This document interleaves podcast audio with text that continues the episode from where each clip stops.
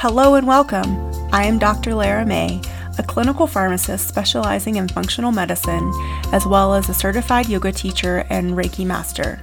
I run a truly integrative health coaching practice encompassing functional medicine lab testing, yoga and meditation, and a sprinkling of Reiki energy medicine.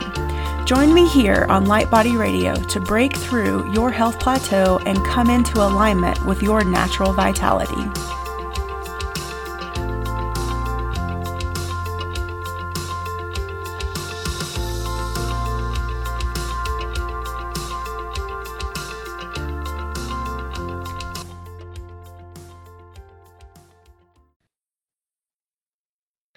Hello, everyone. Dr. Lara May here with Light Body Healing and Consulting and the podcast Light Body Radio.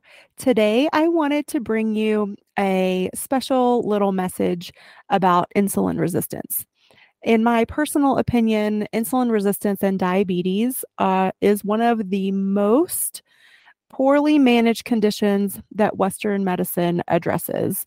And I'm going to also go out on a limb and state my opinion here and say that Western medicine and big food and big pharma are actually the cause of so much insulin resistance and di- type 2 diabetes uh, just running rampant through the United States at this time in history. So, um, why? Why would you? Why would I say that? Well, right now, the numbers of type 2 diabetes and insulin resistance are really astronomical. It is estimated that 34% of our population either has pre-diabetes or full-blown type 2 diabetes and these are CDC numbers. So I'm not just pulling these out of my rear end. And up to 70% of overweight and obese people most likely have some form of insulin resistance. Type 2 diabetes is the seventh leading cause of death in the United States. Throughout COVID, one of the patient populations that was at the highest risk of death and or having a hospitalization or prolonged illness were those with type 2 diabetes and obesity. So this is something that is completely preventable and if you do the right things and make the right choices, also reversible without medication. So you don't necessarily need medication to reverse insulin resistance or type 2 diabetes. And this has become my mission since COVID and seeing so many people needlessly hospitalized, di- died from COVID, uh, and just given poor information. And unfortunately, this happens day in and day out uh, by the ADA, the American um, Dietetic Association, by our federal government, by their food guidelines, by big food and big pharma. So I want to bring you actual, actionable tools, steps, to help you make those correct and right decisions for yourself that will help you be on the healing path, the path of reversal, the path of feeling energized and happy and motivated and being active within your own healthcare choices. That's one of my other big beefs with Western medicine and how it's evolved is that we really take the power out of the patient's hands and we put physicians and practitioners up on this pedestal. And you know we say well your doctor knows best. Well really actually it's the patient that knows best if they're given the correct information. If they are actually given true informed consent on all the possibilities and all the options for their health then the patient can make an informed decision and choose what's best for them. So that's all I'll say about that soapbox for now. but first, let's talk about. So, I want to start talking about like why, what is insulin? What's the role in the body? And then, you know, how can we stop the path of insulin resistance? Let's just start there. Let's not even go into full blown type 2 diabetes. Today, I just want to focus on insulin resistance.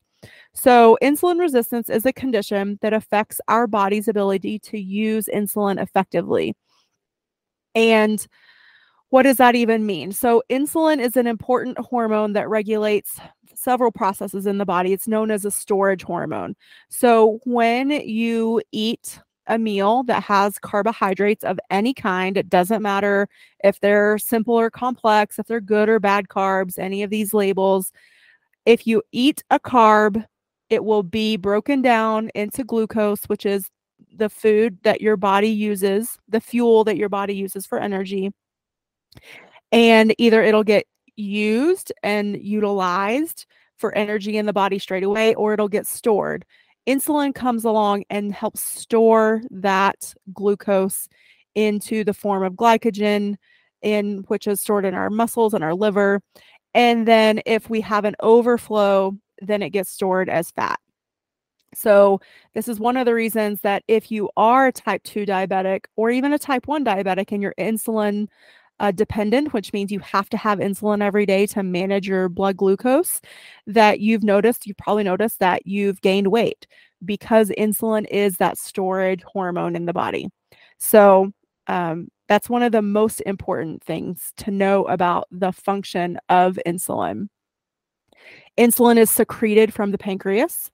So, one of the other things that um, is often missed in our search for diagnoses across different disease states, depending on how you present. Uh, pancreatic cancer is often mistaked for insulin resistance or the development of type 2 diabetes. A lot of patients that that develop pancreatic cancer will be diagnosed with diabetes because the pancreas is where the insulin is coming from. And so if the pancreas is starting to struggle and it has an in as you know uh, what we would maybe call like early development or even stage one, it's going to start altering how that pancreas is able to function and what it's um, able to do for you and the other organ systems around it. So remember that none of this is happening in a vacuum. And within the realm of functional medicine, we look at the whole body. It's a systems based approach. And so, yes, we look at your pancreas and we look at your liver.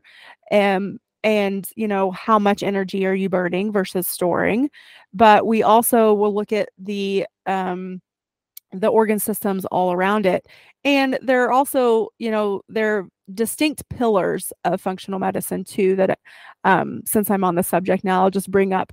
The five pillars are sleep nutrition exercise stress management strong relationships and emotional health so those are the five pillars that if you go seek out a functional medicine practitioner, they should be talking to you about each of these things in the context of they all need to be addressed and balanced out and optimized in order for us to get your body balanced out and optimized. So, okay. So, again, I've mentioned before, anytime you eat carbs, let me say that again any carb all carbs break down to glucose. It doesn't matter if it's a simple carb or a complex carb. What's a simple carb? A simple carb is just straight up sugar. So most fruits have fructose, the fruit sugar in them. And while lots of fruits have antioxidants and vitamins and minerals in them, and that's good, the downfall for fruits, especially for those that have insulin resistance or type 2 diabetes, is the sugar content because there's nothing to stop that sugar when you ingest it from spiking your blood glucose. So, oftentimes, what I recommend for my clients, my patients that obviously still want to enjoy fruit, and I want people out there to enjoy fruit. I am not one of these practitioners that, you know, wants to take all the fun out of life, is pair that fruit with a fat or protein source because when you introduce multiple macronutrients at once, your body prioritizes which ones it digests first and how fast, and how it sort of divvies up all those micronutrients or macronutrients in your body uh, in order to, again, optimize how your body is functioning. So if you're you lead a super stressed out life, even if you're eating healthy, you're maybe, let's say, you're eating lean protein, a decent amount of healthy fat, but you're also heavy on the carbs, that can actually drive that those stress hormones and that stress response in the body can actually drive your blood glucose up because when we're stressed we have these this flare this um, constant pumping out of epinephrine norepinephrine the stress hormones and cortisol and so all of this they're all it's all connected and so that's one of the reasons why we look at those five pillars because we need to address the stress bring the stress response down allow the body to rest and digest and this is also one of the reasons that we promote and talk about intermittent fasting. Rest and digest allows your body to assimilate what you've eaten use what it needs, stores what it doesn't at the time, utilize the micro and macronutrients that you've just ingested, and really help regulating that blood sugar. So instead of getting a high spike and then a crash, excuse me, switch if, you know, some people will have that food coma after they eat, especially a really heavy, high carb meal. So pizza, pasta, a Thanksgiving dinner, for example, you go into food coma, that's usually a sign that you've had a huge spike in your blood glucose and now it is bottomed, it's dropped. And that's because your body has pumped out so much insulin that it's taken up all that blood glucose, which is good. It has to, it needs to. But then now it's sort of bottomed it out a little bit too low and you're just very lethargic.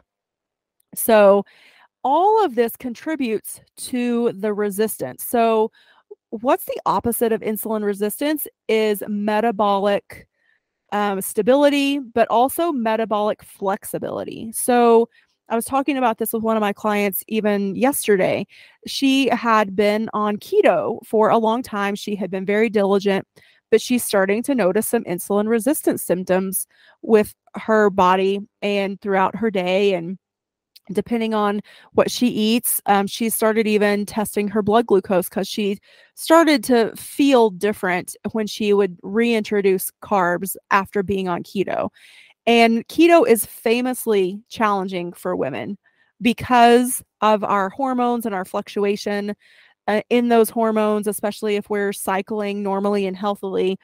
It's keto can actually again be stressful on our body and can actually start shutting some of those natural hormone cycles and responses down if we're on keto too long. So one of the the ideal balance is metabolic flexibility. We want our body to be primarily fat burning, right? But we also want it to know what to do with the carbohydrate when we introduce it. So like in her instance, she would have, you know, either like one piece of bread, which I'll have a whole nother episode on why grains are unnecessary for the human diet in general. But um, so, or like a piece of fruit, and her blood glucose would go through the roof. And she knows this because she was testing. So she could see that that one to one correlation. And her question is, well, why? I've been on keto.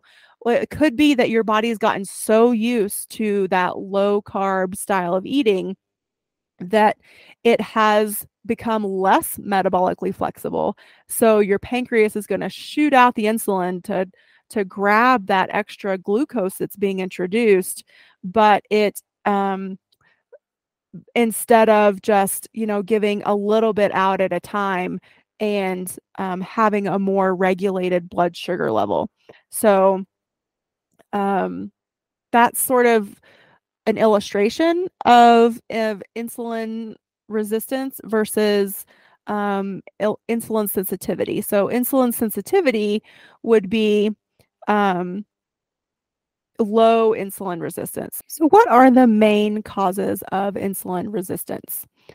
Obviously, insulin resistance is more common among those that are overweight or obese, but anyone can develop insulin resistance. This is not just an an obesity problem. In fact, I would say that most of the clients I work with are not obese. They might be a little overweight, but they do not qualify on the BMI scale as obese, and yet they're still having problems regulating their insulin levels. Why is that? So the main reason could be excess fructose consumption. Again, fructose is the form of sugar that's found in fruit, but that's not the only place, unfortunately, that it's coming from these days. I'm sure most of you have heard of high fructose corn syrup. So that is a huge one and a big one. And it's become so well known that the food companies have even renamed it because they know how bad it is. It's got a bad rap, which is the truth. Uh, but they still want to be able to put it in our foods and sell things to us that they know are bad and they know are causing insulin resistance and type 2 diabetes. So just keep that in mind too, when because I'm going to have another episode later about uh, the impact of big food and big pharma on insulin resistance and type 2 diabetes specifically. So, excess added sugar. Added sugar can come in the form of many names high fructose corn syrup, corn syrup, maltodextrin, glu- glucose, fructose, um, so many things. I can even, I'll put a link because I have a whole list of all the different names of how they hide sugar in your food. Also, chronic inflammation, oxidative stress can also lead to insulin resistance. Again, because of that hormone pathway between epi, norepi, cortisol, driving that stress response. When we're in fight or flight, what are we going to do? If we're going to flight and or fight, we're going to need you know energy available to our muscles to run and or fight, right? So our body will want to release glucose from glycogen in order to make that energy available. Well, that's also going to stimulate insulin to be released so that it keeps a balance. Our body is constantly staying, trying to stay, trying to stay in a state of homeostasis, balance. So if you think about that, when your body is being triggered to release glucose to fight or flight, and then the direct response is release more insulin to grab that glucose because we don't want too much floating around through the body, then it's this vicious cycle that causes inflammation, it causes insulin resistance and decreased insulin sensitivity. Inactivity is another reason or another possible cause of insulin resistance. And also issues with our gut, our microbiome. Uh, that's uh, one of the root causes of many, many inflammation states, of disease states. Many things start in the gut. It is no coincidence that our gut is literally within the core, the center of our body, and um, many problems branch out from there. So, what what do we do about it? Well, I want to always leave you with tools I want I'm bringing this to you because I want you guys to understand the importance and the impact of what we put in our bodies every day. Also, how it translates to how we feel every day, our energy levels, our aches and pains. We have less aches and pains if we have if we're in less inflammation state. So, uh, you know, how can we reduce insulin resistance? One great way is exercising. And I don't need you to go out there and start blowing it out in the gym and hurting yourself. But physical activity, especially a walk immediately after you eat, is a great way to help your metabolic flexibility when you start moving your muscles and your muscles start needing more glucose to to do its contractions to keep you actually moving and walking you will use that energy that you just ate instead of storing it. So exercising. Exercise every day. Move every day in some way shape or form. It can be a walk. It can be a hike. It can be a run a swim. Anything. Even if you have you know a very busy you know work job career where you're moving every day, uh, that's good. So it doesn't have to be, again, like gym time, grinding it out time. It can be if you want, but it doesn't have to be. So, what other ways can we help reduce insulin resistance?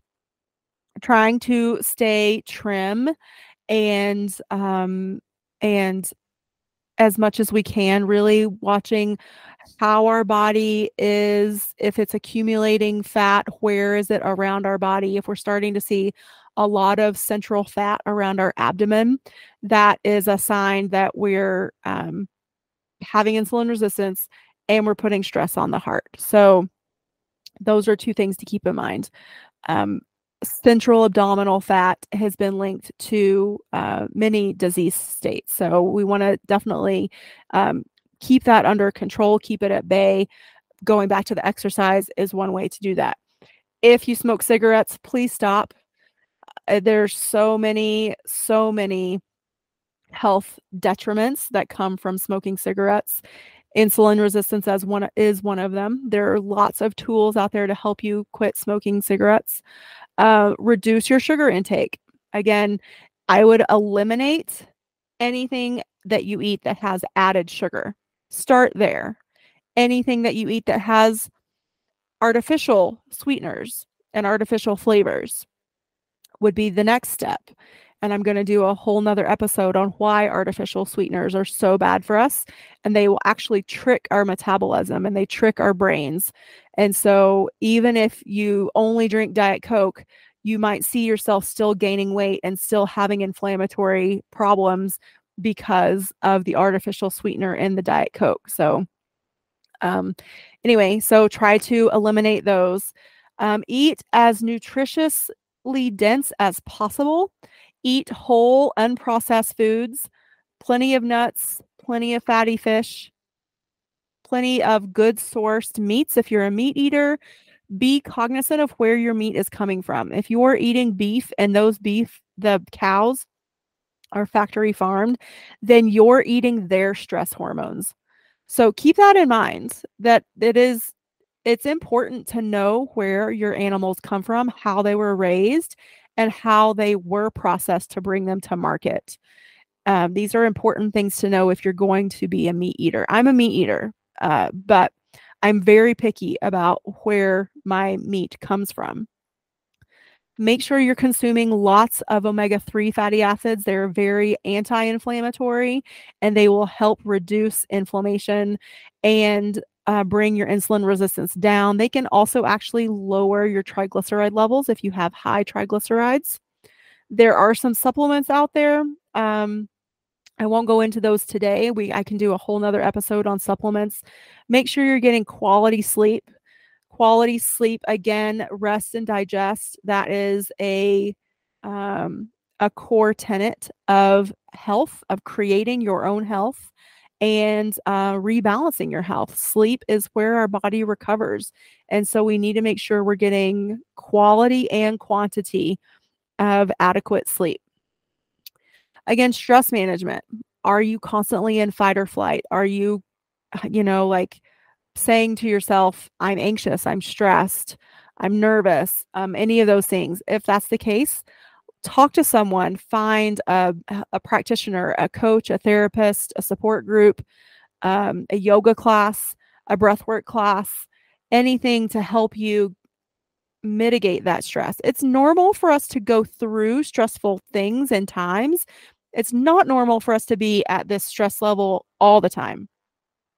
And so just like we need to be metabolically flexible, we need to be, you know, um, resilience in ways that we can handle stress so that we can respond, but then bring ourselves back to a nice, calm, even keel baseline. And then the other thing, the last thing I'll mention is intermittent fasting. So, you know, for a long time, Western medicine and um, dietetics would tell us, oh, you need to eat every three hours uh, because that'll keep your metabolism up. The only thing eating every three hours does is keep your glucose up. Think about it. Again, no matter what you're eating, it probably has some form of carb. Every time you eat a carb, it raises your insulin levels.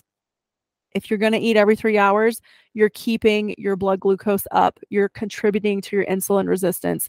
And if you have diabetes, that too. If you cannot go three hours without having a blood sugar bottom and you're on diabetic meds, your diabetic meds need to be readjusted by your practitioner. even on diabetic meds, you should be able to go and on average six hours without eating. So I want you to think about that. Any of you out there that have type 2 diabetes and are on medication and or insulin. So because there's, you know, there's optimization even within that realm and optimization that if you're making changes, then you should be seeing your medications being reduced and or taken off. So let's say you are someone with type 2 diabetes that is on insulin and you start making dietary changes. You start intermittent fasting, you start eating a little more low carb, and you might notice that you know your blood sugar is dropping which is natural because you're not providing your body with as much sugar but you're still taking your medication. And so ideally your practitioner should be congratulating you and decreasing your insulin decreasing your medication along the way as you improve. If you have a practitioner that says you need to eat more carbs i would start looking for another practitioner because they're not trying to help you heal your insulin resistance or your type 2 diabetes. They're contributing to either where you're staying where you are or you're getting worse. And we all know that type 2 diabetes is a waiting game of just getting worse and worse and worse and more complications and having, you know, honestly, a not very fun time getting older. I see it every day in the hospital, people coming in having toes amputated, kidney failure, going blind, neuropathy, tingling in their hands and feet. All of these things that are a result of uncontrolled type 2 diabetes that starts with insulin resistance. That's why I am passionate about this. It is preventable, it's reversible. I want you guys to be able to do this for yourself. Find a practitioner that will support you through this journey. It is possible. Again, I'm Dr. Lara May. My website is drlaramay.com. If you like what I have to say and you're curious, and if I can help you reverse your type 2 diabetes or your insulin resistance before it even gets to that point, please reach out to me.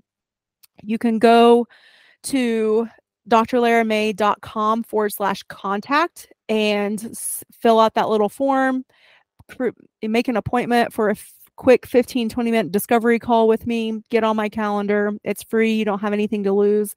I love to, you know, help as many people as possible take control of their health, reverse their insulin resistance, reverse their type 2 diabetes, and, you know, really give yourself a new lease on life. All right. So I'm really looking forward to these new episodes that I'm doing on my podcast. My plan is to be every other week with uh, something short from me that um, I think you guys need to know, my listeners need to know that would be super impactful and to also just let you hear more from me. Um, I love doing the interview platform, but again, I wanted to get back from you guys being able to learn and hear from me specifically as your virtual functional medicine practitioner. So um, go to drlaramay.com, check everything out, drop me a message, sign up for a free discovery call. And also, you know, let me know what you want to hear more about. I have a whole list of topics that I'm already super excited about to bring you, but I also want to know what you guys want to know about. So um, drop me a line in the comments or wherever you listen to these podcasts and let me know what you want to hear about and what you want to learn more about. And I'm happy to oblige. I'll catch you on the next episode.